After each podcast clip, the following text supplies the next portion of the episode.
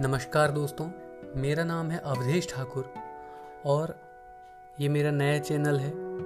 इसमें केवल हम मोटिवेशन स्टोरीज़ पर चर्चा करेंगे। आप भी कमेंट्स करिएगा और मेरे मेरे चैनल को सब्सक्राइब करिएगा। मैं इसमें नया हूँ और प्लीज़ प्लीज़ मुझे सुनिएगा और इसे आगे बढ़ाइएगा।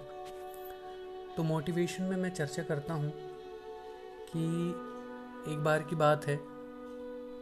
एक छोटा बच्चा था। बहुत ही गरीब। वो अपने परिवार की परिस्थिति देखता था कि मेरे परिवार की परिस्थिति कैसी है।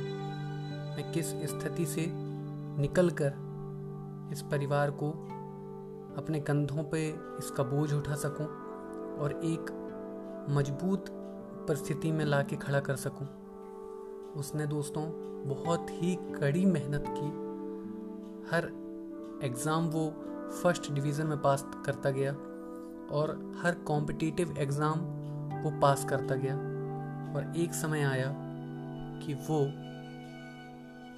एक उसे अच्छी सी नौकरी लगी। जैसे ही वह नौकरी में लगा धीरे धीरे उसके परिवार की कंडीशन सुधरती चली गई। उसके पिताजी पान की दुकान चलाते थे। जिसमें कम ही आमदनी होती थी। लेकिन उसके पिताजी बहुत ईमानदार थे। और यह परिवार की बहुत ही बड़ी ताकत थी कि उसके पिता एक ईमानदार शख्स थे। और यही गुण बेटे को पिता से वसीयत में मिली, जिसे लेकर बेटा आगे बढ़ता गया। और आज वह एक अच्छे मुकाम पर आ खड़ा हुआ।